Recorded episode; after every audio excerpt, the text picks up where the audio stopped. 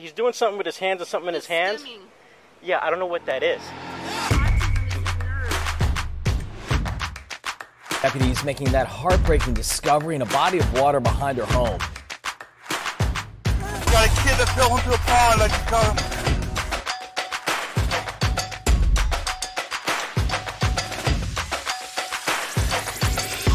I've lost my son five times. He has never, ever wandered. What's up, everybody? Welcome to the Respect the Stim podcast. My name is Captain Jerry Turning. I'm your host. Uh, if you didn't catch episode one, um, if you're kind of doing this scattered, not not going in order, in first episode, I kind of explained my story and, and, and talked about how I arrived here and why I do what I do and, and my background on this topic. Um, short version is I spent a lot of time uh, writing about about my my journey as a special needs dad, as as an autism parent, um, before I unveiled myself as a police officer. Um, built an audience, um, built a following uh, of of amazing families around the world who were were reading and listening to what I was saying um, on that from that perspective as as a parent and as a family and a special needs family. I was doing that for for about a year and a half before I even mentioned I was a cop. I started to get pretty popular. Um, I started to grow an audience, and um, I'm really proud of, of the community that's been, been built around my my personal page and the personal side of this. And if you're interested, my personal page is, is titled "Bacon and Juice Boxes" on Facebook. Um, that experience, uh, coming into contact and interacting with with with thousands of families around the world, really gave me a, a perspective on on this on this topic that that I really do my best to try to to convey as as a messenger to you um, to apply in in your professional life. Sometimes that message isn't isn't comfortable to hear, but I think it's important that we do hear it, and I think it's important that it comes from somebody like me, who I am an ally of yours. I am a proponent. I, I am a fan. I am doing everything in my power to to talk to these families and make them understand how how challenging our job is and how we are good people and we are in this profession for noble reasons and and we're trying our best to to serve and protect our communities and I need you to trust that about me because if I don't establish that with you early and often then this becomes just another another cop bashing session and I don't want that to happen. I need you engaged and I need you to understand that um criticism of our field of of us is not necessarily I know it's a rough time to be a cop and we're getting it from a lot of angles and I I understand that but I think we have broad enough shoulders and thick enough skin to to, to listen to to real um, well-meaning criticism coming from a good place and and that's I think something I can do I think something I I think I have enough um, enough credibility with you uh, to to be able to deliver this message and have it land right, and not have you cross your arms and sit back and say, "Oh, here we go again. Here's another segment of society telling us how bad we're failing." And that is not my intention. So that message is this: we're losing. We're losing this battle. Um, we're losing the the PR war that we are all fighting, whether we know it or not, whether we choose to or not, we are fighting for the hearts and minds of of the the people that we serve. And in this world, in the special needs world, and again, I am speaking with with the authority of having communicated with thousands of these families across the world, and it's it spans race, it spans religion, it spans econ- ec- socioeconomic status, it spans everything. I, I'm telling you, we are we're losing um, more and more families are are becoming less patient when we when we mess up. They're coming becoming less um, trusting of us, and um, it's it's really hard for me to watch happen. And these aren't the uh, these aren't the bitter, disgruntled uh, families that are unreachable. These are these are the the well-meaning families who would otherwise have been good, strong supporters of ours. These are the donors to our fund drives and and uh, and the, the, the supporters who uh, who put the stickers on, on on back window saying that they support the police. These are these are families that we um, we need in our corner, and to start losing them is is is a scary proposition. So what do I mean by that? Well, what I mean by that is here's the bottom line: families by the thousands, and I, again, I want to I want to hit this hard. This is not a couple dozen families. I'm hearing this by the thousands are telling me that they are afraid of us. They're scared of us, and um, so much so that they are actually hesitating to call 911 for help for, during a, a, legitimate emergency. Now, I'm not talking about the bullshit. We all know the bullshit calls where we shouldn't have been called anyway. I mean the real, real legitimate emergencies. I'm talking about the the medical emergencies. I'm talking about when their child goes missing. I'm talking about when they're having, when their child's having a serious, literal, real emotional crisis that they need help. They are being overpowered in their homes by by their by their adult child who outweighs them by 100 pounds these families are hesitating to call for help. That does not sit well with me. And i'm banking on that not sitting well with you.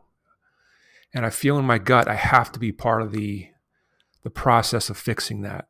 And i i think i can be. Part of that initially is uh, delivering this message that, that they're afraid of us.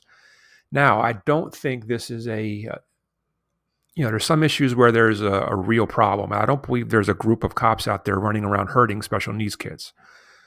I think this is a perception issue. I think, um, you know how this works. One one bad incident, two thousand miles from us, one one officer has misjudges an incident or is a little heavy handed, and one bad in- incident goes viral, and we have to wear that 2,000 miles away on our uniform and carry that weight because we are lumped in with that. That's the nature of this, and that's just part of this. And if you've been on this job for more than two weeks, you you just understand that's just the reality of this. Whether that's fair or unfair is kind of irrelevant. It's it's it's real, and and you have to at least acknowledge it as a reality. So I think this is a perception issue that when these events happen, when um, when it goes bad, when we make a mistake, we all wear it, and then those incidents become viral sensations on the internet. And for some reason, I haven't figured out why yet. These negative incidents take off like like wildfire, and and all the positive, the dozens of positive things we do on our shift, just kind of die, uh, die on the vine, and nobody ever hears about them. Um, again, that's that sucks, but it's it's our reality. So, because this is a, is a perception issue and not a real issue of, of, of cops hurting kids, um, it, it, gives me a map. It gives me a plan of attack. A part of that is is is delivering this message. Like, listen, we have to uh, we have to acknowledge this, and we have to actively and proactively seek to to beat back this perception. So, for me, the first step in that is uh, asking why, like asking, I mean, thousands again, thousands of families, why are you afraid of us? Why are you hesitating to call 911 during an emergency with your with your loved one? And I get two main answers, two basic answers. The first one is they're afraid we're going to show up at their house, uh, misjudge, misread, mischaracterize their child's behavior, uh, label it in our own minds as um, uh, belligerent, as disorderly, as uh, disrespectful, as God forbid criminal, lack the the tools and resources and mental state to de-escalate that situation, apply too much force and hurt their kid. That's literally, you know, that's black and white, and that's what, what thousands of families think is going to happen when they when they call 911 for help. I get that. I understand it. It's it's pretty clear that that that's a pretty basic fear, and uh, you know I, I share that as well as a dad. I'm I'm afraid of that as well. But the other reason that they give number two is the fact that they believe that if they call for help and we arrive at their home, we see their home in, in disarray, we see them fail in that moment, God forbid, lose their child, we see them uh, not being able to control their family. maybe see a hole or two punched in a wall. Um, we are going to apply judgment to them. We're going to label them as unfit parents. We're going to uh, call some state agency and we're going to have their child removed from their care. We're going to take them away. And that, that again is literally what thousands of families think of us. Now, how do you solve that? Well, first of all, you solve that by doing this. You listening and hanging in there this long with me goes goes a long way, and you understanding that this is a uh, this is all of our problem. This this is this this is a shared responsibility for all of us. Um, so when when we when we think about how we're going to address this, the first thing is education. So understand that listen, you got to take my class, take my course, invest in yourself. What's it, 20 bucks? If your if your department won't won't won't won't send you to to training on this, take take my course, do it, and and and go through it. And again, I'm sharing all the material here on a podcast, but you know, go through the course. Take three hours and and and and take this course and, and get the certificate and get educated on this, because so much so much good can be done with just basic, simple insights into what this is and what you're looking at and reading it and applying empathy towards it. Um, and this becomes very real for you and, and will, will apply to these calls that you are dispatched to. I'll give you an example. We get dispatched to a missing person. And we're going to talk a lot about missing persons in this podcast and, and some tools I can give you to find them quickly. But when you get dispatched to these calls, missing eight year old with autism, just uh, just disappeared from her backyard. Apply what we just said. Understand that that family is scared to death to call for help because of those two reasons. One, they think we're going to come, show up, and hurt their kid. Two, they think we're going to come, we're going to show up, we're going to apply this this judgment, and we're going to label them as unfit parents, see them as failures, and take their kid away understand by the time your phone rings, by the time your dispatcher receives that call, by the time your radio goes off and you get dispatched to that call, that family has spent at least 30 to 45 minutes looking around for that kid themselves.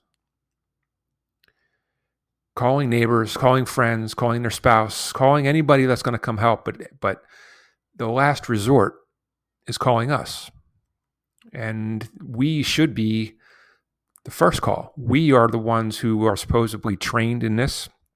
We have the assets, we have the technology, we have the the ability to call in more manpower. We we should be first, and our reality is is, is we're last. We, we're the last resort, and the amount of courage it takes for this family to build up in their own minds, and the amount of desperation that has to build in their in their minds to to call for help and call us is um, it's staggering. And I need you to understand, okay, that's that's tough to hear. And I hope that's tough to hear. And I hope that that kind of makes you uneasy. But here's the deal. I I am you. I, I spent 25 years doing this. I was the canine guy who was the who was I was tasked to come to these scenes and find these people when they go missing. If I'm being totally honest with you, and one thing I can promise you is I always will be, I'm scared too. Guys, I'm scared too. I am not immune to that. I live in the town that I worked in for 25 years. I consider the officers I worked with to be family. And I personally trained most of them on these topics. A large majority of them know my son personally. A large majority of them have been to my home for a barbecue or a picnic or a dinner. I um and I, I firmly believe that they are good, solid cops, and um, I'm proud to to work with with all of them. But when I'm being honest, in reality, if if I'm having an issue with my son that I need help with, if my wife is is having a problem, my son is six feet tall, 205 pounds. He's he's a big kid if she's having a problem with him and he's overpowering her and she and I'm happen I happen to be away on a trip or a training seminar or something and she calls me for help, I'm hesitating. I'm hesitating to call for help and call these officers I consider family to come to my home. I'm scared too, guys. I, am scared. I'm, and it's not because you're bad people. It's not because they're they're in, unequipped. It's not even because they're not trained. It's because the nature of this is so fragile, and the the the interactions here are often counterintuitive. And and like I said in episode one, a lot of this stuff goes 180 degrees, and what they teach you in the police academy will be the the appropriate uh, way to to de-escalate or or handle these situations. And my son, who's 19 years old, six feet tall, 205 pounds, will not respond to you in the way a typical 19 year old will and the things that we rely on and you think about it we dip into this a lot your your authority your your your command presence your uniform all of these things that we rely on almost intuitively now not almost unconsciously we rely on these things as as assumptions and when we walk into a house wearing uniform that person knows we are a person of authority and they have to listen to us those things often don't even register with, with somebody who's who's on the autism spectrum. And when they don't register and you are a human being and you receive this feedback that you weren't expecting and, and it registers with you as belligerence or disrespect or disorderly conduct or evasiveness, that's a recipe for disaster. And I've seen these otherwise really, really good, solid cops. I've seen cops react to that, to that uh, disrespect, to that uh, outside of the norm interaction from from from people negatively, and I've seen them automatically escalate to force. Automatically, they have nothing else. And for some reason, we think as police officers, if we drop the magical f bomb at people, that's that'll somehow magically get them to comply. And I'm, i want to show you in this podcast that often by escalating our voice, by escalating our command presence, by increasing the torque we put on these these interactions, we actually are dumping lighter fuel on them. That's our reality. Now, I I know that's pessimistic. I I, I understand, but I um I have to deliver the message first before I can start showing you and guiding you out of it and and and, and give you the tools and insights you need to to uh, to battle back against that and and just plant seeds in your head to uh, to be on the lookout for other things to to to start applying these clues and insights I'm going to give you that may lead you, you know, on a different path than than than what you normally typically would. And I want to say this early and and, and loudly that I will never ever uh, appeal to a police officer or a first responder and tell you you have to sacrifice your personal safety or your ability to go home at night on the chance that that, that individual is is on the autism spectrum. I will not do that, and I tell parents this. Uh, a knife in the hand of somebody on the spectrum is just as lethal as in the hand of of somebody who's high on on LSD or PCP. Um, we do not make suicide pacts, and it's not our job to accept danger or or or injury uh, from an individual who who also has a intellectual disability or a cognitive disability or a developmental disability. So you go home at night and that has to be the rule. That will always be the rule. My only goal here is to plant a seed. Just plant the seed in the back of your head that that individual, that suspicious person you get dispatched to in, in, the, in the in the backyard of of the sweet old lady at, at, on Main Street. Yeah, he may be a he may be a criminal. He he may be a predator chances are he is. And, and, and approach those calls tactically, carefully, um, using all your, your training and experience. But I just want to plant a tiny seed in the back of your head that when you start ordering this person to show his hands, when you start telling him to to get on the ground, when he walks away and you order him to to stop and he doesn't respond in the typical way and i call it a, there's a glitch in the matrix he's just not he's not responding the way the way hundreds of other uh, people have responded when I've done this.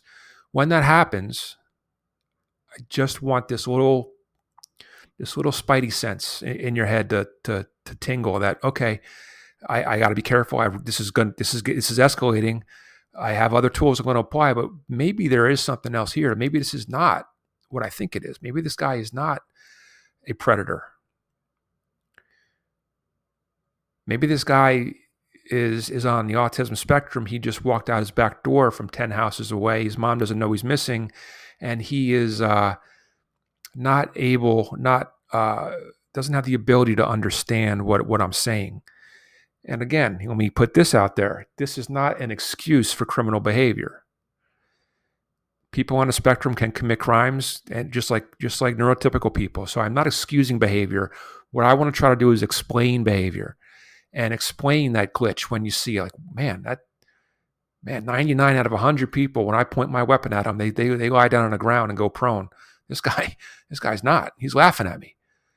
All right. I want to plant that seed and maybe he's just a, a, a psychopath, but maybe he's also on the autism spectrum and he is not responding to to these situations in a typical way. They are not registering with him. And if you just have that spider sense tingling, you'll consider other options that will not only help him, but, but they may just keep you out of serious, serious issues and serious trouble physically and legally and from a PR perspective.